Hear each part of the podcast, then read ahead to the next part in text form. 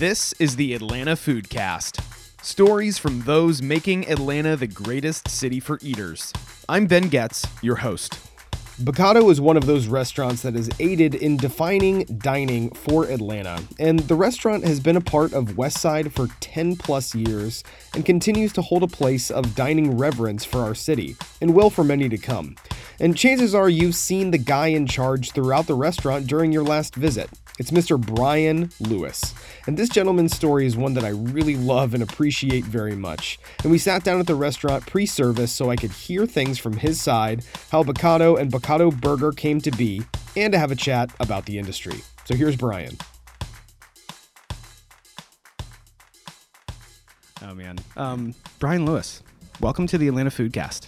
Thank you. Thanks so much for thinking of me and uh, Oh. letting me be here. It's been uh, at least uh, six or seven years as I've been like dining on and off Oh, wow. at, at Bocado. Yeah, thank you. Yeah. Um, only twice have I been up to Bocado Burger up in Avalon. Yeah, it's I don't go there either. It's a long walk. You know, is what I tell a people. very long walk. It's my best dad joke that I have. It's like, have you been up to Avalon yet? It's like, yeah, it's just a really long walk. Yep, uh, So, understood. yeah, because we, we live over on the east side of town, and so we uh, we barely drive whenever we unless we absolutely have to. So um, yeah. As it should be. Yeah, it's like you know if we can walk there, it's fantastic. But we have to get in the car. It's like we're gonna have to do that next year. Yep. So I, I got that.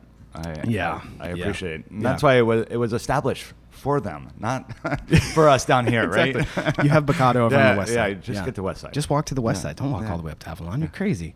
Um, well, man, I'm really excited to sit with you and hear a little bit more of your background, the history of the restaurants. And um, before we get into that good stuff, though, let's get to know you a little bit. So uh, I have a series of questions that I like to ask all of my guests. A little bit of torture and mostly just you know hearing your history. But um, let's start with number one. So tell me who cooked for you growing up, and what kind of cook was he or she? Oh, that's a great question. Um, so, my I come from a family that was split up very young age, and my mother was, you know, the, the head of the household, and she um, she did her very best to cook, but oddly, my brother and I picked up the reins very early, probably in our eight to to nine range. We were, you know, sufficient. Not we weren't cooking gourmet. I remember one of my um, meals to my mother was cube steak out on a grill, and let me tell you, cube steak does not work on a grill. And I can picture it now.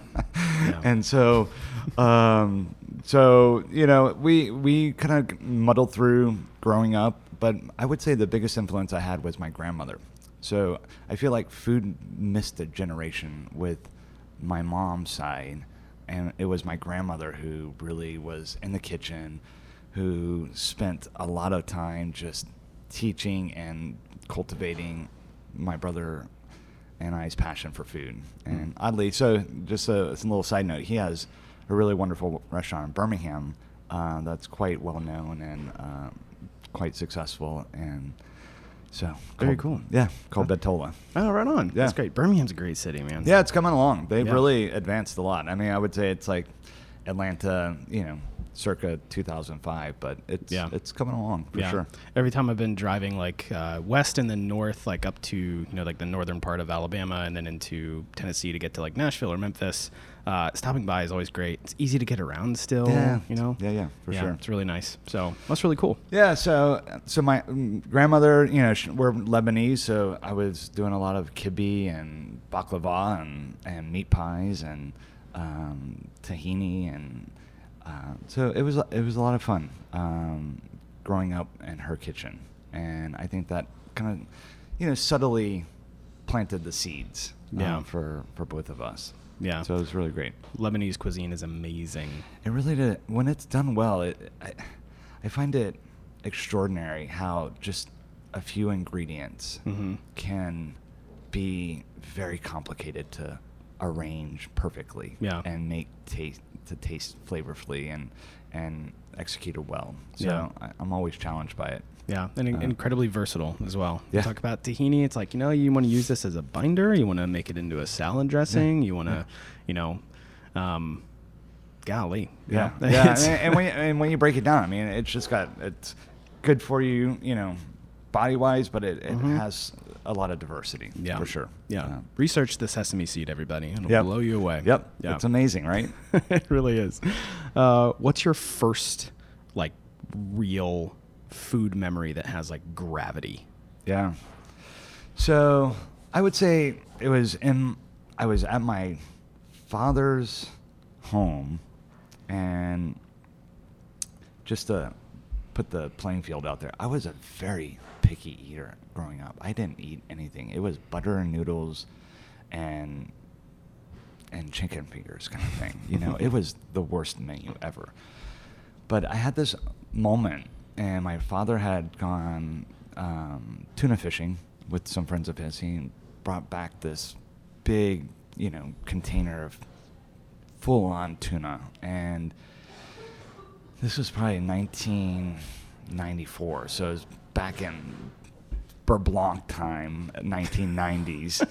um, so he produced this sesame seed soy Beurre Blanc sauce on this rare tuna.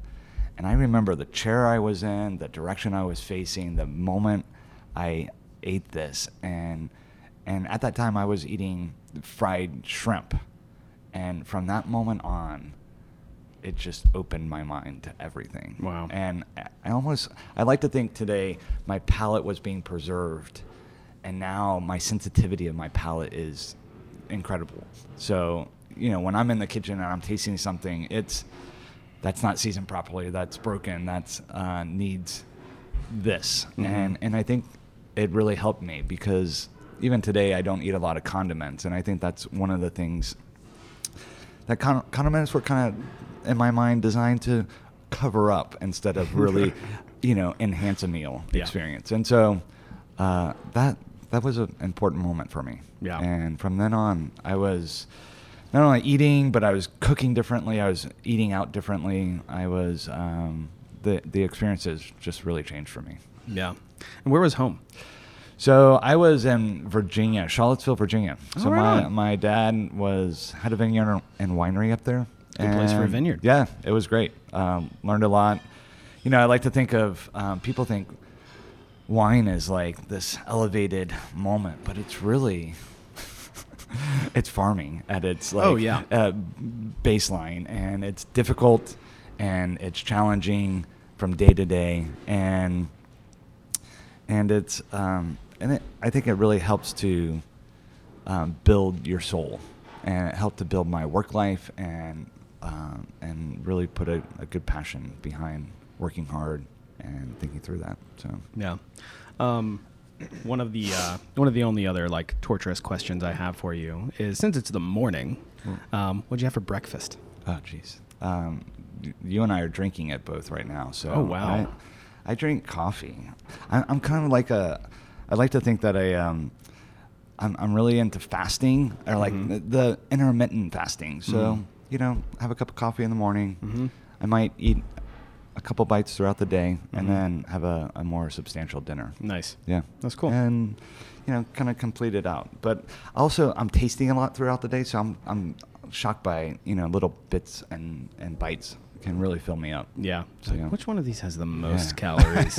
Where's the most fat? yeah. Can I try that avocado thing Yeah, again, exactly. please? Like three more times. Thank you. Um, tell me how you got into the restaurant world.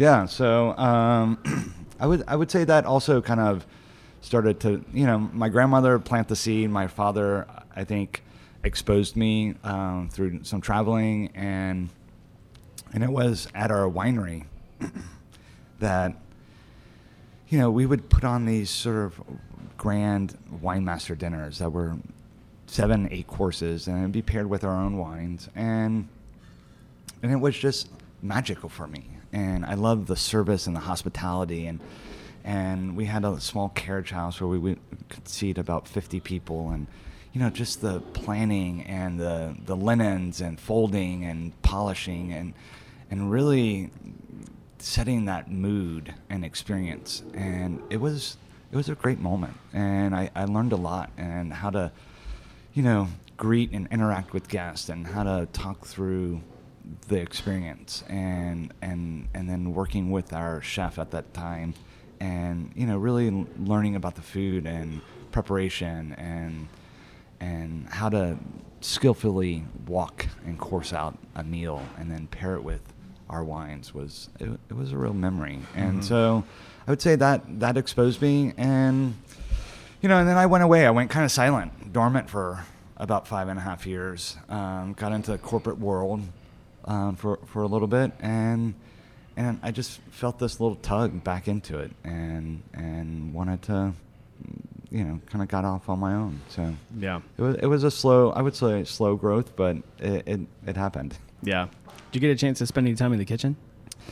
So I I like to think that um, my experience um, long term has been in the kitchen, but I'm not of the kitchen, and so I felt like if I was tied to the kitchen, I I wouldn't be able to understand what was happening in the dining room. And all the you know the, the kitchen makes it but the dining room breaks it. And and so having that ability to pop into the kitchen having that ability to taste things having that opportunity to work with our chefs and you know really uh, think through our menu and ingredients and sourcing and things of that nature i do all those things but i'm still able to move fluidly throughout the restaurant as necessary. And i mm-hmm. think that for me was of great importance because you know here at Bocado we have our, our we have 50% of our kitchen has been here for almost as long as the restaurant. That's incredible.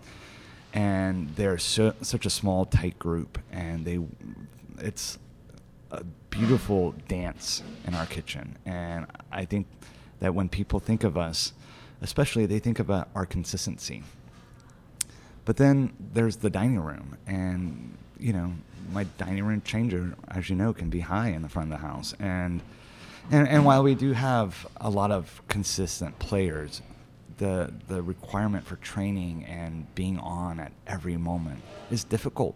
And and so, you know, I think that's where I also get to play and, and engage our staff. Yeah. Which is important because people need that. Without it, you know, that you, can have great food and great wine and, and beverage and design, but if your people aren't caring for their for our guests and timing things properly and having the right education and confidence and, and knowing when to do things, they they will they're, Mhm. they're, they're not coming back quickly. Yeah. Um, so I love that answer. That's really Yeah. cool. Yeah. It's it's so um you know I mean I, I love getting to sit with so many people and hear the story and perspective of someone who has you know mapped their career from being you know a commis chef or they you know spent three years in Paris and then they came back and they worked on the West Coast and then made it back here and then they opened their own place and then that turns into multiple locations or Right. mul- multiple concepts under Yeah. one chef you know like that's you know a driven concept under someone's design from a culinary perspective Yep. um, or you know someone kind of takes the the route of you know I ended up in management now I work for a restaurant group or um, but it, it's so interesting you know that the you know I think from from most people's perspective they might not truly grasp unless you've worked in the industry might not grasp really where everyone's place truly is. And it's very rarely like well i have like in some in some instances absolutely. But you know like i have one station. Like this is my restaurant. Like this is where i am like every single night. It's like Yep. You know i've i've talked to more people about like um you know i had to fix a plumbing issue had to fire three people today the truck didn't come in on time i was unloading the truck with all the kitchen staff and then i had to fix a toilet Yep. and I think um, on my ninth cup of coffee. You know, like those are more of like the real stories of Yeah. someone who works in a restaurant. It's, you know, I think what's hard is that a lot of people see this as this very glamorous lifestyle, and it it truly can be. It's it amazing. Can, it can be, but Yeah. they're, they're, the it, it's very much like wine. It's farming. I was in boots and jeans and dirty, Right. and I would look down, you know, uh, half an acre row of grapes, and my whole day was going down and back, and that Mhm. was all I accomplished. And, Yeah. and yet. Uh, you know, this industry, there's such a dance when it comes to your front of the house and the kitchen and the communication and and having things you know, prepped and ready. Mhm. Because hospitality is much more than just a smile and a greeting. It's being ready for your guests. It's having the products on the shelves. It's having the preparation. It's having people in place and trained and ready. And and then the curtain goes up and you've got the dance and the the those movements, you know, affect people because I can't tell you how often I arrive at a table and they're talking about food, Mhm. and the conversation of food is such a important one, and I think I love when I, you know, people are just, you know, eating every bite as if it's precious, and that moment I think is, it's it's just a fulfilling moment. you Yeah. know. And you know, you bring something to mind that I think is becoming more prevalent here in uh, probably throughout Georgia. Really, I mean, from here to Athens, Savannah, even starting to look more like Columbus and Macon. Yeah. Um, I think more people are, are, are, you know, kind of going a few steps beyond the fence of like, oh, farm to table is what I care about the most. Like, okay, well, now I care about what does that actually define in a dining experience, and I think more people are getting to the point of okay i understand that you say that you work with this farm but what does that practical relationship actually look like and you know i love that you mentioned having boots on and you know spending a you know, full day on a half an acre of grapes. And you know, i think one of the the big things that i would implore people to do whenever they can is go spend j- just do a tour of a farm. If you go to your farmers market like let's say you go to freedom farmers market every Yeah. saturday get to know that farmer that you love that grows turnips or arugula or tomatoes in the summertime whatever. And like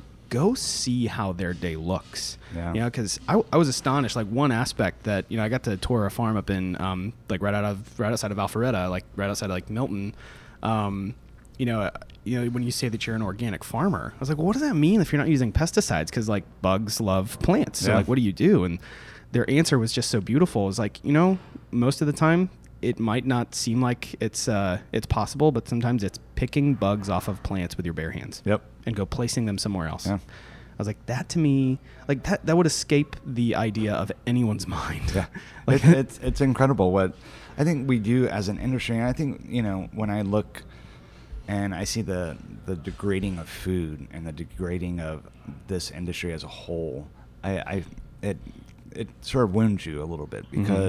There is so much effort that goes into each one of these um, dishes that we put together, or the planning behind it, or the sourcing of these ingredients, and and people don't see that because it's just food. We eat it three times a day. Big deal, you know. But it's really a lot more magic that's in engaged in in that. And when you talk to Bobby Britt and he's bringing in his trash bag full of arugula, he's breaking his back picking these one by one Yeah. because they don't come on a stalk. It's one by one on his plant. And, Totally. And and that's different than some guy who's growing it hydroponically versus mass production. You know, Mhm. I mean, it's it's backbreaking work and it's tough, and these guys work really hard. And I think there's an appreciation, and and, and when people appreciate food at that level, I think that's when they say, okay, well now I understand how things are priced. You Yeah, know? totally. because we've we we we're such a drive-through convenient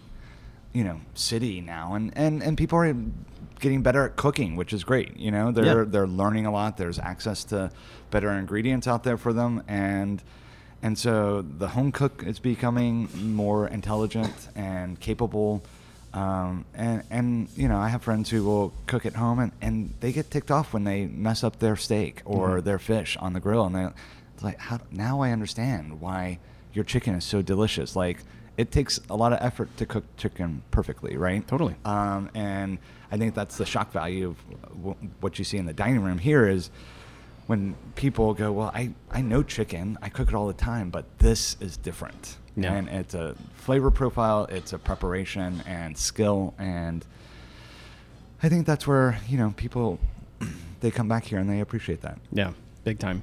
Yeah, I mean, I think just the you know the way that food is becoming more more or less about the overarching education of how your food is grown, where it's grown, the relationship between farmer and restaurant or farmer and chef, and then then I think the next step or like the upper echelon of this education is why does it taste not only different, but why does it taste better? Yeah. You know, and um, I think that's kind of th- that's really more what I see is like so many people are striving to not just paint that until they're blue in the face, but of there's a reason that I work with you know this this farmer because it's it's consistent and I can build a menu around that one ingredient and you see that in four different dishes on my menu Yep. and there's a reason behind that. Not just because like, well, we need to have you know this this Bibb lettuce, you know, for this salad, but also on a burger or whatever. But there's a reason that that comes through the door because not only does it taste better, but it's also the relationship that makes it possible. And um, it's cool to see that that's happening, you know, from you know every every side of Georgia, like not just here in Atlanta, Yeah. which is really cool. No, our, we, we've got some decent variety here in Georgia for Big sure. time. Yeah, it's which really is cool. great. Yeah. Um, so let's uh, let's fast forward your story a little bit to 2009. So yeah.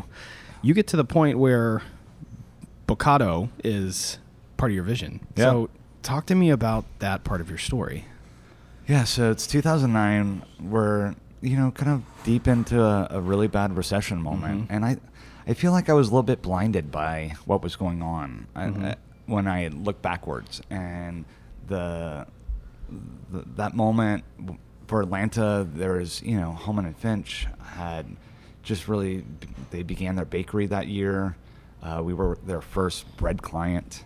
Um, you know H and F you know, and, and Restaurant Eugene and a few of these other players were, you know, beginning, and they really, I think, helped to start the the, the industry uh, a year or two prior to 09. And then we come along and um, we settle here on the west side, and you know, I, I knew Steven Satterfield was setting up shop, and we opened just a couple months before him in 09. You know, I knew that um, you know, you had Hop City here on the west side opening. Yeah. You had Five Seasons that just had opened um, a few months before us. Um, and then Ford Fry would come a few years after us um, with the Optimist on our corner. And and so I think we kind of started to establish this lower sort of west side area on Howell Mill and 8th. And and I think you know our our goal was to have a small, thoughtful, well executed menu that had variety, that was sourced with great ingredients, and and and and the idea really was that we became very playful in our small plate section, knowing that people weren't adventurous, and when you are adventurous, you don't want to lose it. You're not going to spend thirty dollars on adventure. You might spend, um, you know, 14 or 12 or 10.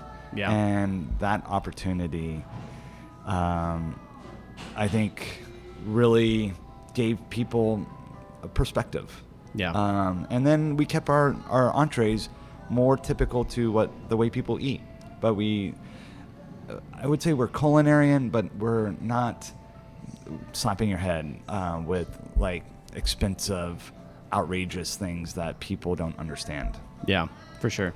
You know, it's it's cool that you mentioned that because you know over the years that I've dined here, um, you know, there, there's there's like a you can you can probably see where you know one of my questions is going to be aimed more towards like you know the burger side of your story, which I think a lot of people can attribute some of their experience you know in your restaurant to. But I think I've had more more dishes as I've dined in this restaurant that have not been an item that someone has told me like you have to have. Right. It's always been like, you know, it's like okay, I have that in my mind, but then I look at the menu, I'm like, dude, I really want to have this pasta dish or Yeah. like you know this seared fish or.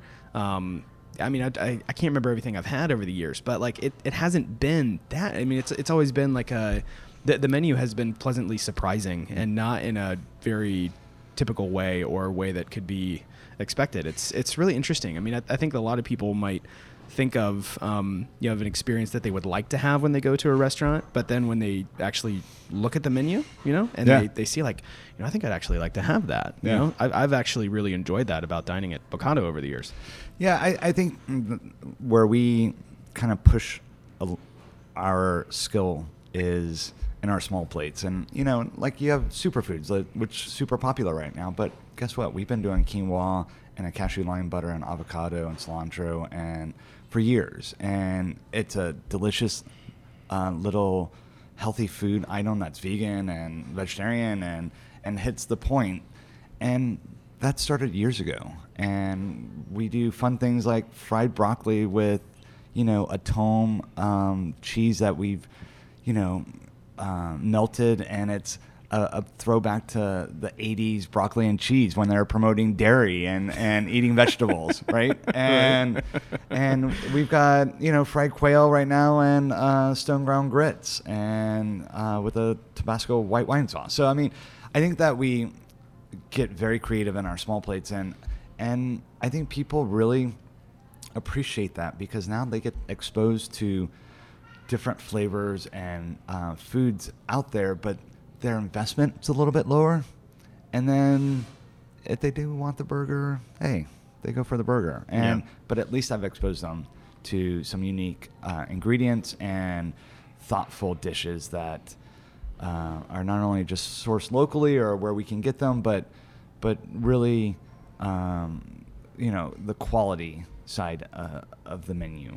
Uh, really, kind of, I feel we do really well. And then I think on our entrees, again, we're we're more classic. I, I take a classic, you know, sort of French approach to our entree section mm-hmm. and let people just appreciate a really good meal. You know, how often I hear our steak is like I didn't I've never tried it before. I tried it and be, because I wanted to do something different this time and that's my favorite dish on the menu. Yeah. So I mean, it does happen. It just people have to get over that burger thing. totally.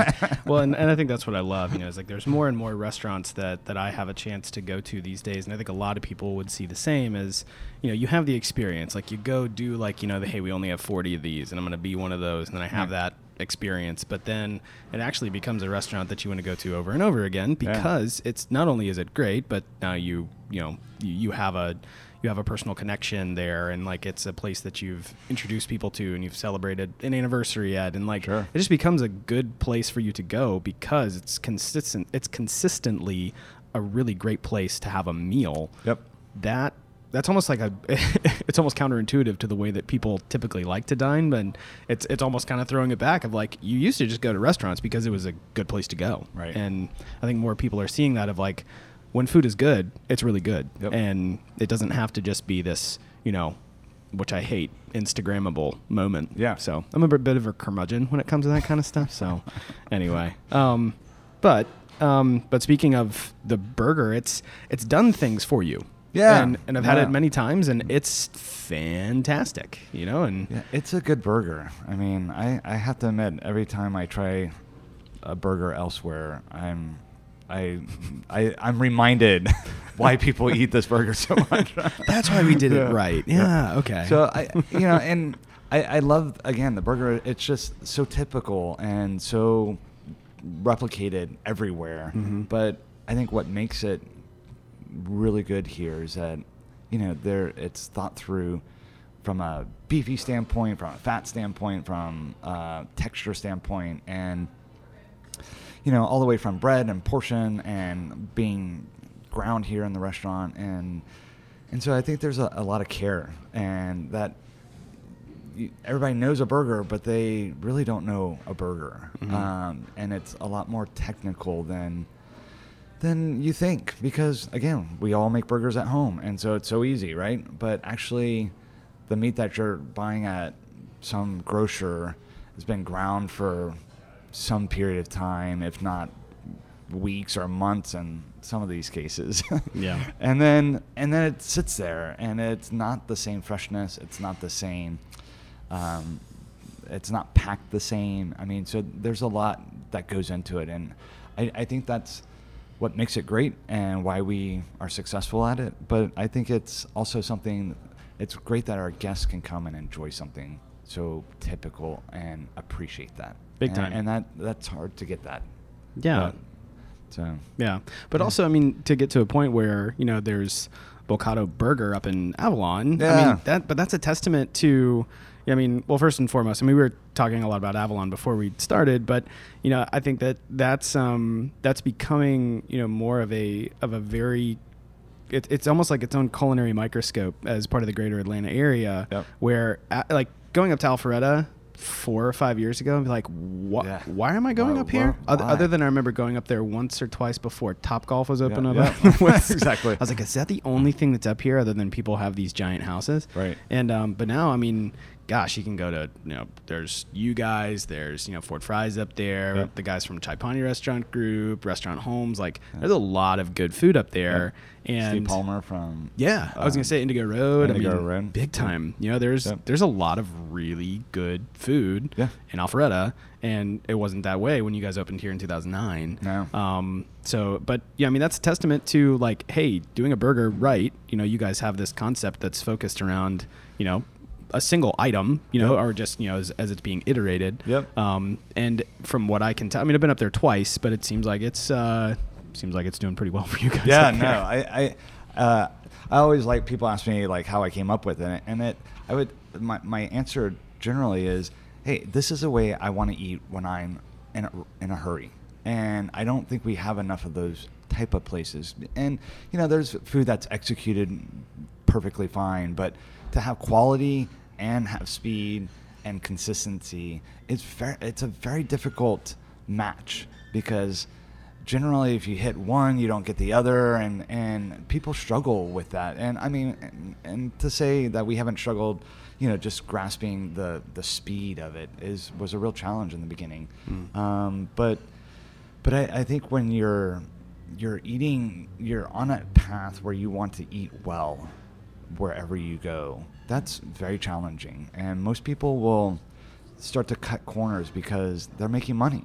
And I think where we've been successful is we said, hey, we're we're just going to make our normal margins and we're just going to celebrate something that's great and delicious that people love. And and having that um, like the money side of thing isn't our focus. It, I mean, it comes, of course, with you know good work, but there there's ten things in front of it uh, that we try to do beforehand, and and that's sourcing. That's you know the daily grind of getting in there and grinding meat every single day. It's Mhm. um, you know most people start to say, oh, we'll let someone else do that. They can ball up our meat, you know, whatever, because we're too busy. No, it, it's actually what we do, and Yeah. and that takes a lot of effort.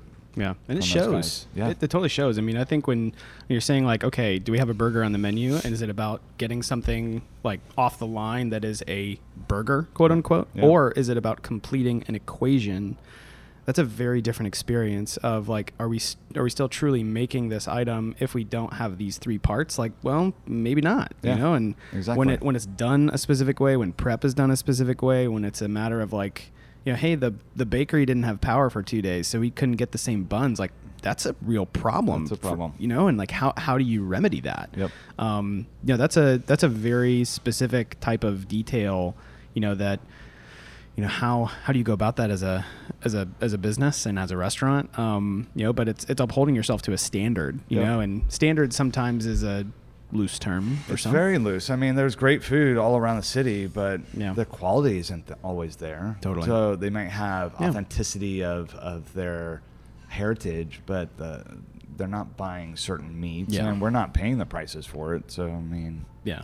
um, but you know, I, I think to each their own. Um, but for us, we wanted to just produce a great product, and, Yeah. and there's that pride and that knowing what we do day in and day out that I think um, really sets our tone Dude, our staff. Totally shows Yeah. here and up in Avalon, um, which again, this is a long walk, so I don't make it up to. Alpharetta all that often. um, but Brian, one of the one of the last things that I want to ask you here is, you know, talking about opening this restaurant in 2009. Um, and now this will be year 11. Year which 11. Is crazy. You know, I mean, Yeah. it's uh, January 3rd, Yeah. uh, 2020, which is Oof. insane. But um, dining in Atlanta has changed a lot over the past decade. And the West Side, I, I don't think I've ever seen it this different. So Yeah. what what do you guys? What, what, I mean, what do you, what are you seeing kind of for the next like? I mean, honestly, for the foreseeable future, but you know the.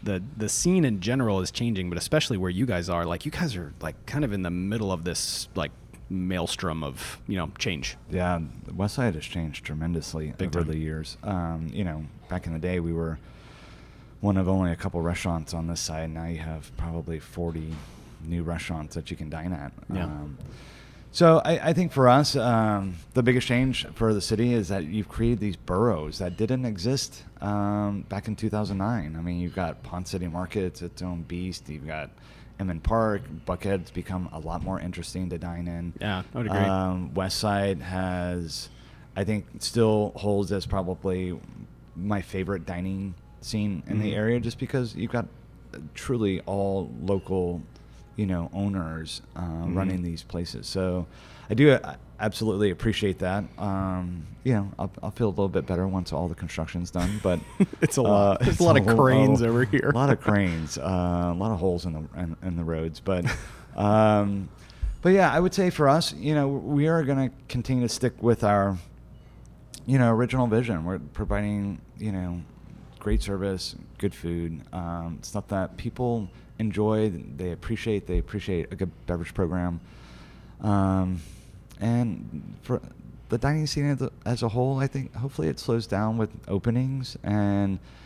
Uh, you know, I feel like there's just been a lot of openings, and and I, you know, used to be able to keep up with it, and now I can't even No. get to all these openings, and some of them are int- more interesting than than others, and I hope that we don't kind of take a step back when it's just like, oh well, I can get in there because the landlord's going to give us a ton of money to open up, um, Yeah. but really opening places that are meaningful that provide you know unique experiences for you know our city Yeah. and and that's important because you don't want to just have the guy across the street who might have something similar to you and now they just take a portion of your business because uh, they also have a burger Yeah. right you want to be able to say the west side is a collection of great restaurants that are unique that individually have their own place on the west side because of their uniqueness and, Yeah. and i think that's what i really do appreciate about our uh, part of town is that